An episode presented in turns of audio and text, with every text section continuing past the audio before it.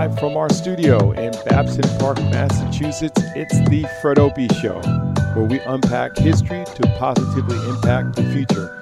I am Fred Opie, your host. Thanks for joining us live or listening to the podcast.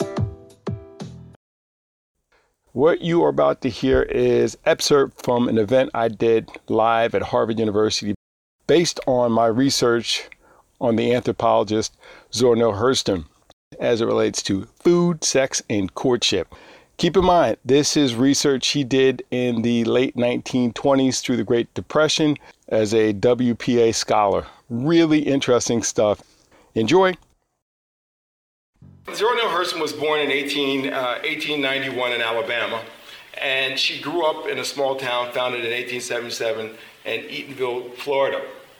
Now, Hurston does not even tell you that she's born in Alabama when you read her own work. She, she has you believe she's uh, from Florida, but she actually was born in Alabama, so were both her parents. Hurston remained in Eatonville, the oldest old black township in the United States, until about 1917. Hurston would go on to graduate from Barnard College in New York and begin a career as an anthropologist doing field work. My new research delves into foodways through the lens of Hurston's work. The book considers topics such as food and religion, food and race relations, special occasions, and collective community food events such as hog killing days, which would happen right around this time of the year, fish fries, barbecues, and cakewalk contests, as well as related recipes. Let's, let's take a look at how Hurston's observation in her native Eatonville, other rural communities, and work camps captures the courtship rituals and sexual foreplay among Southern African Americans in the 1920 1930s. I argue that, as with politicians who ritually do stumping and eating events in which they treat voters to free refreshments to court voters, similarly, men and women have used food and drink to court sexual partners and or spouses. In short, I argue that, as in politics, in the pursuit of sex and or courtship, there is no free lunch. Secondly, building on the work of Hasia Diner at NYU in her book Hungering for America on Italian, Irish, and Jewish foodways, I argue that both food, sex, and courtship strengthen bonds between group members and create barriers to intersections with outsiders. That is, generally speaking, the same people we do not eat with or consider eating their food are the same people we, do, we avoid courting because, like sex, food increases group identity that again, when you look at a place like Eatonville, there is a much more rigid ritual for what's acceptable and unacceptable as far as courtship and sexual activity. So, although constantly tested and probed, elders, religious leaders, and spouses expected and policed these traditions, traditions and courtships of uh, sex between married people. So, the understanding when you're in a township, a fully developed township with a religious structure, is that sex is to be within marriage. But that doesn't mean that these are not constantly contested, as James Scott would say. But how they played out before and after marriage makes for some interesting storytelling. These stories suggest different gender and urban and rural views about food, sex, and courtship and how people negotiated them all. So I'm going to take a look at this, uh, this anecdote from Hurston's work. And the, the, key thing that you see here, this is from um, one of her novels, uh, and you may recognize the characters in it, is here's a, here's a, a group of men in front of uh, uh Joe Clark's store here comes the girl in the town that all the young men are very interested in. Her name is Daisy. Jim Weston had secretly borrowed a dime, and soon he was loudly beseeching Daisy to have a treat on him. Finally, she consented to take a, quote, pickled pig feet on him. These may seem a little weird to us when we're thinking about Valentine's Day and everybody's scrambling. I'm in CVS the other day with my children to buy a card for, uh, for my wife. The aisle where there is candy is in disarray. Nobody's there looking for pickled pig feet, you know, for, for a Valentine's present. But back then, most people uh, that had a country store, and even up until the 1960s, 1970s, many, many stores in the South, uh, including bars, would have these big old jars of pickled pig's feet sitting up on the counter. And then you would have the, you know, the tool to be able to take it out, and you would pay 25 cents, whatever it is. So again, this is an old continuation of what people ate during the period of the antebellum period, when you had to survive on what, what existed. So things like pickled pig's feet became one of these things that you used to actually court a girl instead of uh, Valentine's chocolate. Now another one that comes up, and you see this in um, play Color Struck, and some of you may, may, or may or may not be familiar with it, but it's, it's a description of a group of young people who go out for a park and they all have baskets of food and they, un- they unpack the basket of food. And one of the things that you see the young man offer to the lady is a chicken wing. And it seemed really strange to me. And I saw it someplace else that Hurston, uh, where she kind of observed this in the field, and then she, what she does is she takes it and she employs it within her own work and in this particular play. So I came across these two courting references in Hurston's work on a preference for the chicken wing over other parts in a batch of fried chicken. So here's this whole batch of fried chicken, yet which part does, does this person take out and, and offer to the person that he's romantically interested in? It's a chicken wing. One sees southern black men in Florida offering a chicken wing as a way of indicating their romantic interest and desire to court someone. I wondered about the significance, uh, significance, of this African folklore and the belief that souls fly back to Africa after one dies in the Americas. Uh, some of you may be familiar with this. Particularly enslaved Africans held this belief throughout the diaspora.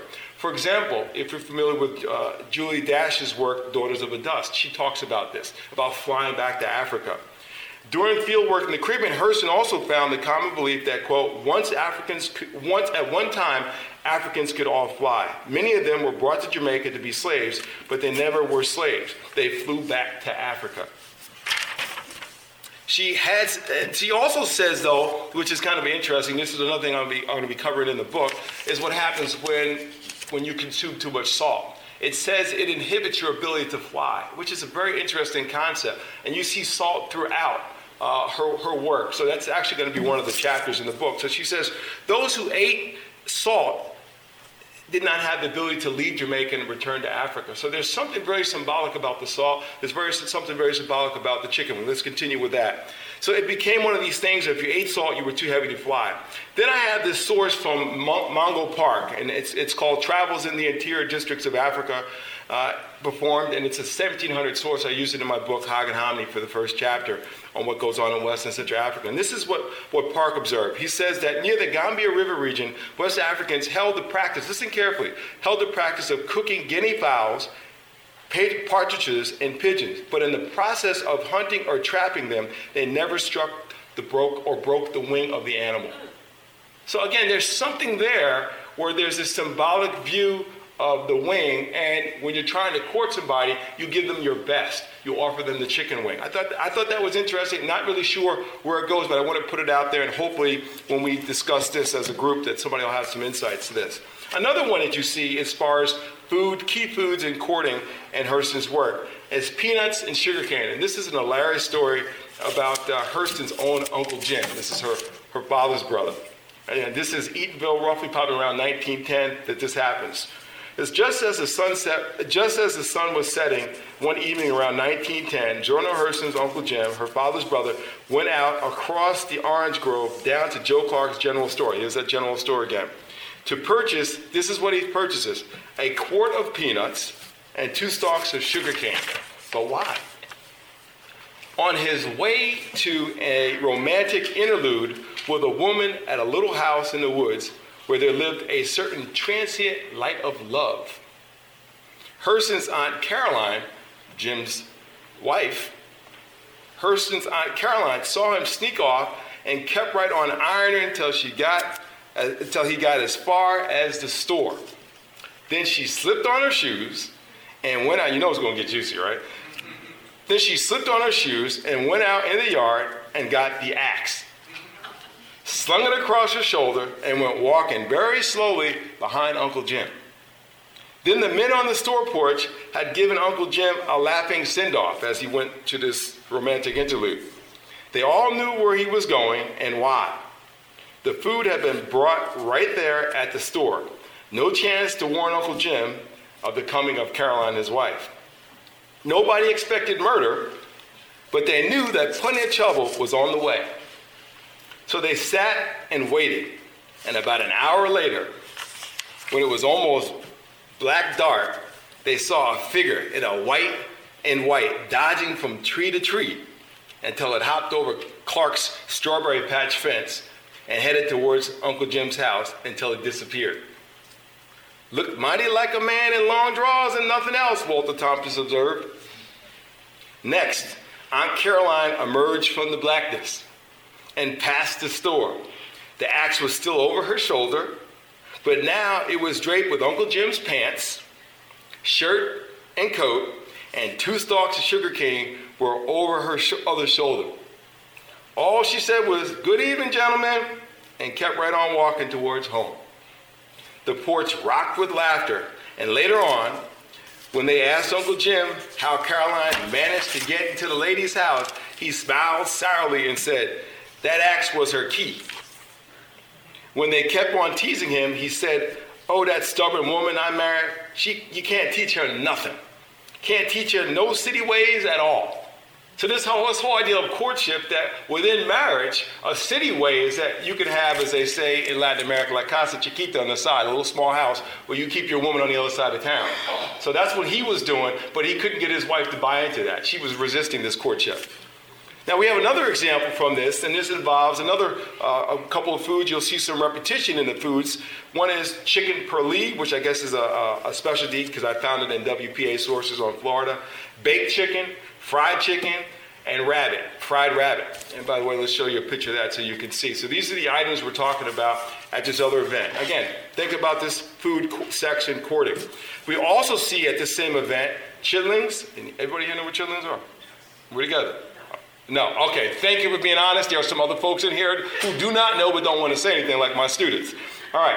Chitlins are the pig intestines, which are cleaned out thoroughly in more modern times, as my grandparents would do, used with a water hose to clean them out. And then you, most of the time, you, you cook them down forever, and you stay out of the house when they're being cooked, by the way and then usually cooked with uh, a lot of pepper, cayenne pepper, and a lot of vinegar, vinegar in them. So this has become it, it's become a delicacy. Matter of fact, you can go to many white tablecloth restaurants now and pay a whole lot of money for chitlins. At one time, they were discarded by butchers, and people would come and take them and, and, and make food. So again, chitlins have become one of these things that are used in the process of uh, events where courting and sexual interlude is going on. So you have chitlins, peanuts show up again. Again, peanuts, goobers, one of these African plants. And then you had drinkables, many different types of drinks. We'll talk about that in a minute. Now, this is, a, this is an observation that uh, Hurston makes doing field work in a place called Woodbridge, Florida.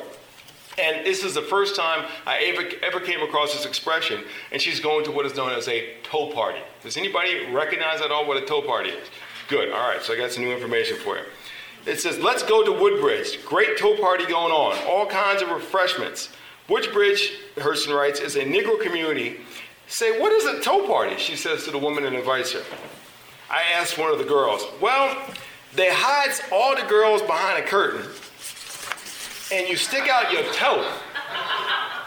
Some places you take off your shoes and some places you keep them on. But most of the time you keep them on. And when all the toes is lined up behind the curtain, sticking out from behind it, then the men folks in there looks over all the toes and buys one. They buy it for a dime. And then they get to treat the lady that owns that toe to everything she wants. For example, there was plenty of chicken at this toe party. The baked chicken, the fried chicken, the fried rabbit, the pig feet, the chitlins, all these are things plus drinks that you would see at this. So one man says, who obviously purchased Zora's toe, Come on, Zora, and have a treat on me, Charlie Jones insisted. You done ate chicken and ham with every shack leg in Orange County but me. Come on and spend some, some, come on and spend some of my money. Thanks, Charlie, but I get but I got five helpings of chicken inside already, inside of her stomach. And either I got to get another stomach or quit eating. So again, these are one of these common things that you see at a toe party. It's one of these kind of courting events. So now let's turn to work camps. All right, so I, I, tried to show courting and eating and sexual interlude that happens within townships, very traditional black communities, black townships like Eatonville. Now I want to turn the scene to what happens when you look at the same thing at work camps. Now this is kind of interesting when you think about what's happening lately with, uh, the, with uh, states like Alabama passing, passing immigration laws, which have effectively driven out immigrants to work in the agricultural uh, industry, particularly picking things like tomatoes.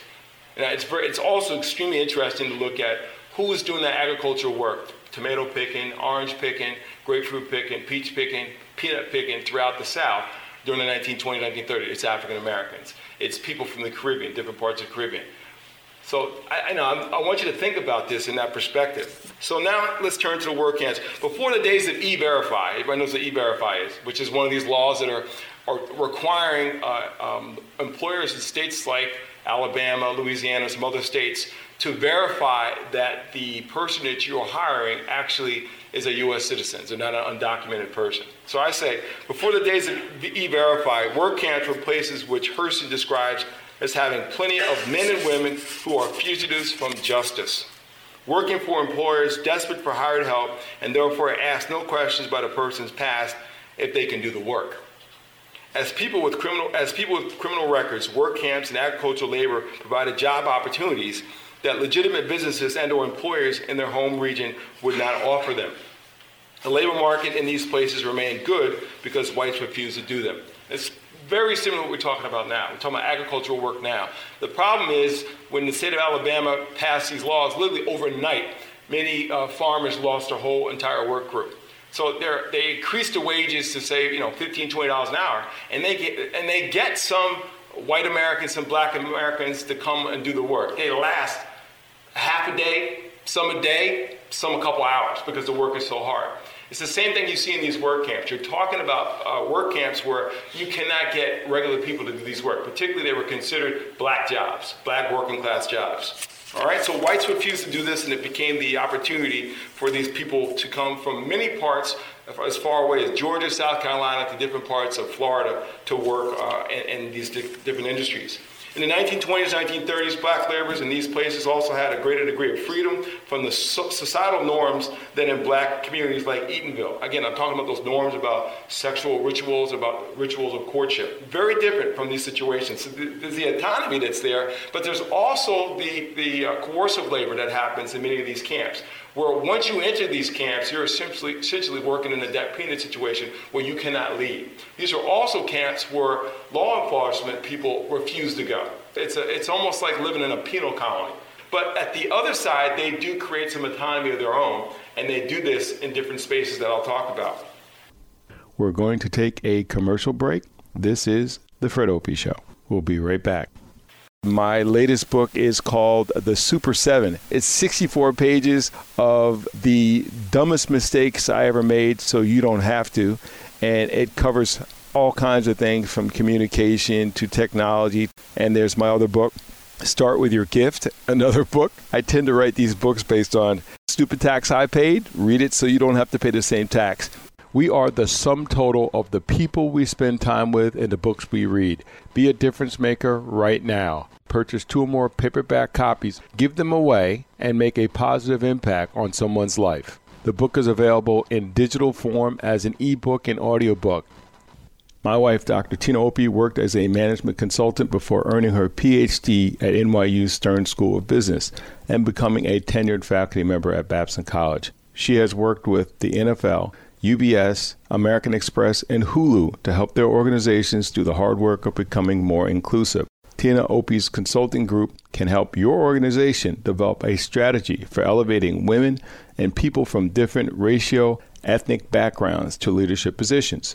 Tina's work on inclusion, appearance policies, authenticity, and or shared sisterhood will make a positive difference in your organization. Contact Tina at Opie Consulting Group LLC at gmail.com. That's Opie Consulting Group, LLC, at gmail.com. We're back.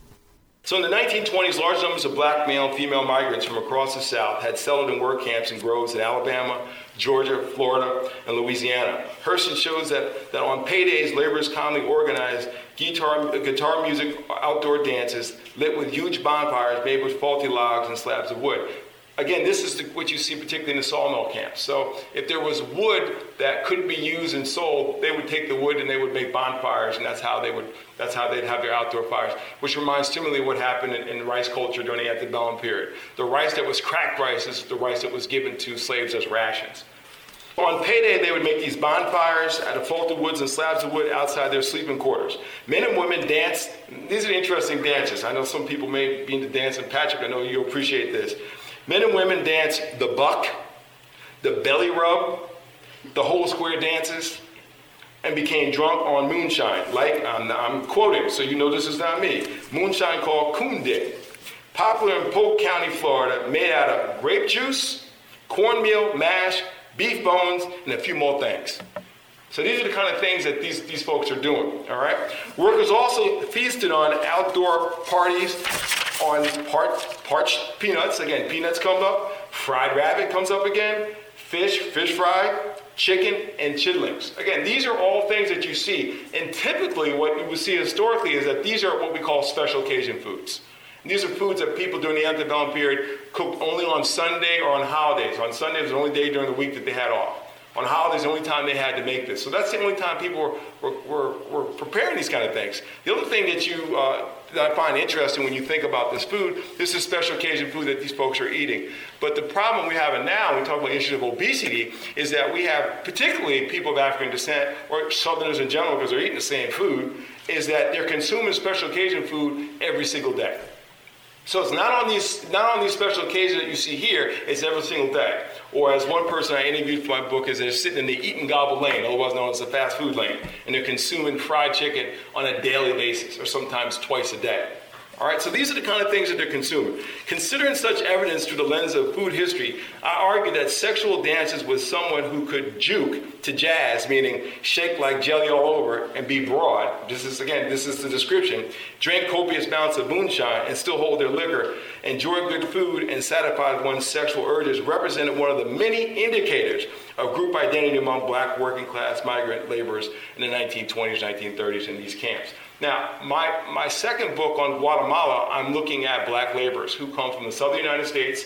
Many of them come from the same areas. They come from Florida, they, they come out of the port of Mobile, Alabama, they come out of the port of uh, Galveston, Texas, and then many of them come from the Caribbean, different parts of the Caribbean. And I saw the same type of leisure culture, juke joints set up, and jazz played on the Caribbean coast of Guatemala. But if you look throughout the Caribbean coast of Central America, that's where United Fruit Company of Boston actually established their plantations. So these were workers who, at the turn of the century, went first as railroad workers to establish the infrastructure for the banana industry. That is, when you set up a, banana plantation, you have to have railroads to be able to ship the bananas to the port and then uh, put them on boats that would eventually land in New Orleans. So during their leisure time, I saw some of the same type of heavy drinking, uh, juke joints, jazz, and, and, and sexual uh, kind of tension going on even there. And it's the same time period. So, you know, that book covers the turn of the century, 1880 to about uh, the time of the Depression. So I, I, I, found it extremely interesting that before I started research on this project, in many ways I was prepped to do some of the work because of that previous uh, research I did on these folks in, in Central America. So again, these are kind of things we see. Now, my again, one of the things that, that I show is that when you look at the courtship that goes on, a critical aspect in space, one thing is the outdoor parties we described with the bonfire, bonfires. But the other critical space to talk about is the juke joint. Okay, sometimes spelled juke joint, J-U-K-E, sometimes J-O-O-K, juke joints. Like the outdoor parties for black working class migrant groups, juke joints served as a social outlet and getaway and havens for employers. These, these function as what I call entertainment maroons that provided escape from the harsh realities of work in the sawmill mining camps, turpentine camps, and the agricultural industries. Now, what's interesting too is the root of this. Enslaved Africans from the Wolof region of Africa, let me give you guys a slide so you can see what I'm talking about. Enslaved Africans from the Wolof or the Senegal or Gambia uh, region, also the region of modern day Mali, those empires introduced the term juke, sometimes spelled as I said, juke, J U K E or J L O K. Listen carefully, meaning, and again, in these cultures, these West African cultures, meaning wicked or disorderly to the colonial to the colonial South. So they introduced these terms during the Af- African slave trade when they arrived in the colonial South. So again, these are terms for them meant wicked or disorderly. And Wolof the word dizug, spelled D-Z-U-G, and Bambara, it is Dizuga, which is D-Z-U-G-U. Over time, Africans used the term to describe wicked places or moves, like dances, like the ones I talked about. Okay, so that's where the term juke actually came from. As Southern blacks linked juke with shacks, horses, houses, barns, and makeshift nightclubs and dances, became closely associated with more formal structures serving liquor, food, like I talked about, and producing live or recorded dance music. Recorded music, they said, came from a juke or jukebox. So that's where that term actually comes from. Southern African Americans also coined the term honky tonk, which literally meant a segregated white shack or juke joint where rural whites drank similar liquor but listened to country music instead of African American jazz. So again, that's where these two terms from, juke joint and honky tonk. That's where they come from, from actually West African culture dating all the way back to the antebellum period. In contrast to juke joints and honky tonks, rum shops had Caribbean rather than U.S. Southern antecedents. Are, there are other differences as well between these three alcohol driven institutions. Again, honky tonks, juke joints, and then rum shacks from the Caribbean. Anthropologist Peter J. Wilson tells us that historically rum shops, rum shops like Guatemalan taverns, Argentinian pulperias served as places for male socializing and refuge from women. Wilson insists rum shops were spaces where men gathered and women entered only in the case of emergency and at the risk of embarrassment to themselves. Similarly, historian Frederick H. Smith maintains that the Caribbean rum shops served as a male sanctuary, as male sanctuaries where men sought resolve to resolve the problem that they encountered with women at home and on the job. What is most useful is understanding the role that juke joints have historically played in the construction of working class rituals among southern born African Americans in places like Florida, Louisiana, and Alabama. In these places, black migrants developed a common working class identity rooted in a shared courtship language and musical as well as culinary experience. As I show in my work, uh, uh, in my work on railroad camps, United Fruit Company enclaves in the Caribbean coast of Guatemala, and Hurston found in her own study the consumption of moonshine was widespread and the enormous amounts of alcohol available contributed to the culture of excessive drinking in these areas, again, in the South as well as we see in the Caribbean. It also contributed to violence between workers in romantic relationships. Although work camps and plantations became the site of largely male African American enclaves, cultural identities cut across gender with migrant women participating in similar pursuits of pleasure. Historian Pete Daniels, who teaches, who works at the Smithsonian, describes this kind of pleasure-seeking cultural practice by working class, migrant, single men and women as low-down culture. These men and women entered work camps and groves in search of housing and employment and plenty of time for low-down culture, which became synonymous with drinking, gambling, eating, special occasion food, and sexual activity.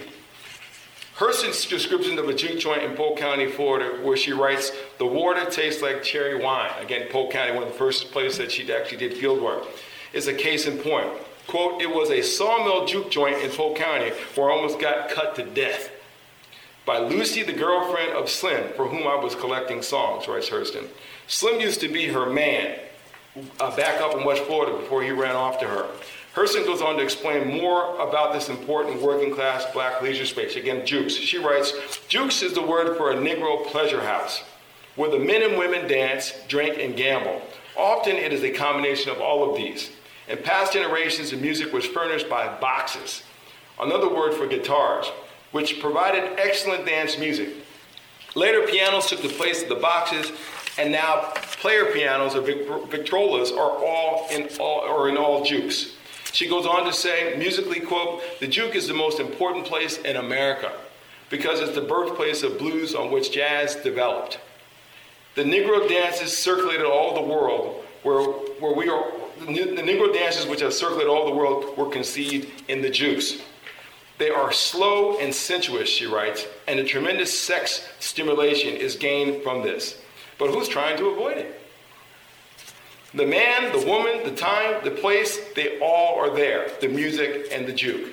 In order to juke, a woman must have, as I said here before, a belly wobble. I guess I'm, I'm quoting, uh, you know, this is interesting because my wife does work on um, on identity, hair and identity. She does things on body image and identity and her own work and how that affects one in, in, the work world. That is, what gives one the ability to feel belonged or ostracized based on their hair or other parts. So look at this whole idea when we think about 2000 and, and uh, 2013 and identities of, of women as, as, as these very thin figures. This is what she says, which is exa- desirable in the jukes. In order, in order to juke, a woman must have uh, a good belly wobble, and her hips must be, to the quote of popular work song, shake like jelly all over and be broad. It's a very different image of women that you see in jukes from what we see now in 2013.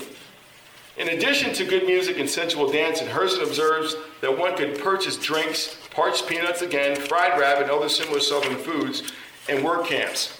The majority of them spent many leisure hours in juke joints like the one Hurston described above. As mentioned earlier, juke joints served as social outlets and entertainment maroons that allowed men and women to escape, relax, and court. Drinking and courting that happened in juke joints provided a temporary relief from social inequalities, which probably hindered organized efforts to resist labor exploitation. So again, there's one thing to talk about these and celebrate them as uh, harbingers or incubators for jazz and dance and all other kind of things, but they also had uh, uh, the other effect, which is that they prevented people from organizing uh, issues of labor exploitation because they were spending so much time, uh, you know, partying in these juke joints and involved in all kinds of sexual ex- escapades. So several scholars have discussed the meaning of excessive drinking. Smith, for example, argues that poor working and living conditions, frustrations, anxieties, and lack of, of occupational fulfillment led to excessive drinking in the Caribbean. Historian, historian Ronald Takaki interprets excessive drinking among Asian immigrants workers on the plantations. These are mostly pineapple plantations, sugar plantations in Hawaii. Around the same time as this study, he argues that excessive drinking enabled immigrant workers to escape the reality of years of separation from family and community. Similarly, this is what I argue with these two, uh, these two scholars' finding, is Smith and Takaki. I argue that similarly, the overconsumption of alcohol, rich food, and excessive and risky sexual activity should be interpreted as a coping device and source of temporary relief from stress.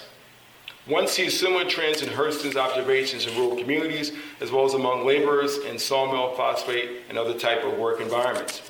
In conclusion, I argue that as with politicians who ritually do stumping and eating events in which they purchase refreshments to court voters, similarly, men and women have used food and drink to court people and initiate romantic and sexual activity. In short, as in politics, so in romance, again, there is no free lunch. Secondly, I argue that the breaking of bread with people strengthens connections, friendships, and unity. The giving and receiving of food leads to intimacy, and the receiver often feels an obligation to reciprocate, many times sexually or sometimes sexually.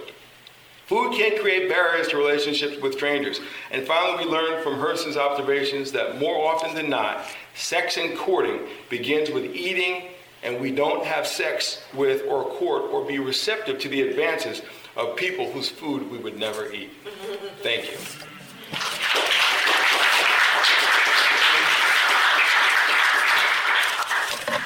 Now we're going to have some microphones going around. Uh, I do want to play. Uh, you, want, you want to ask a question? No, go I do want to play one more uh, Yeah. recording from Hurston so you can get an idea of how she actually went about recording and learning about some of these different things.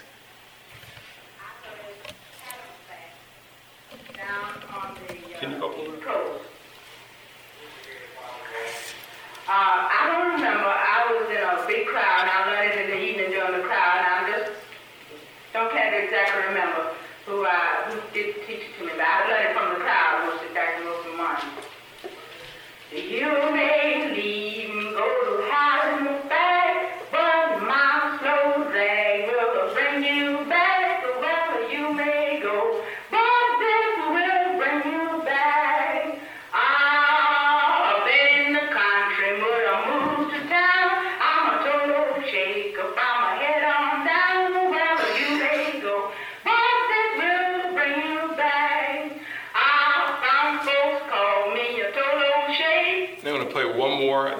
is uh, a, a song that she recorded or learned uh, at the work camp in Polk County where she almost got killed. And again, what her strategy was is that she would um, find the person who typically was hired to play at these outdoor events or in these juke joints because typically the musicians were the best storytellers. And she would curry favor with them and then learn as many stories as possible. Now, that's all good and well, but if the girlfriend is there and doesn't know that this is an anthropologist here doing field work, she thinks it's just another quote unquote hoe trying to get her man. And so this is uh, a description of the place where she is. And I want you to listen carefully to the, to the song. This is a song about um, the, the person who has a job of waking up the workers every day. And she, Zora talks about hearing this early in the morning and this person going around singing the song. Uh, in all the big work camps, sawmills, time still road camp and whatnot. They have a man to go around and wake up the camp. And he has various chants and hollers to wake them up, and sometimes he makes them up as he goes along. Yeah, all right. Uh, well, I heard these at Loughman, a big sawmill down in Polk County. Up,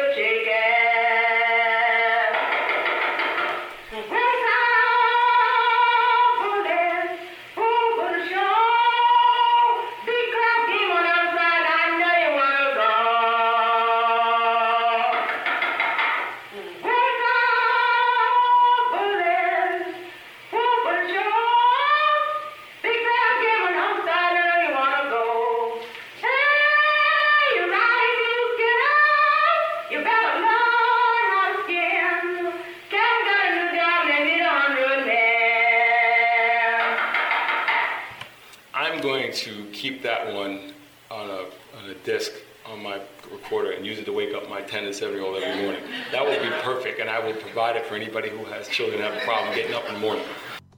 That's it for this edition of the Fred Opie Show. Thank you for joining us. Check out the show archive at fredopiespeaks.com, as well as our books and other content.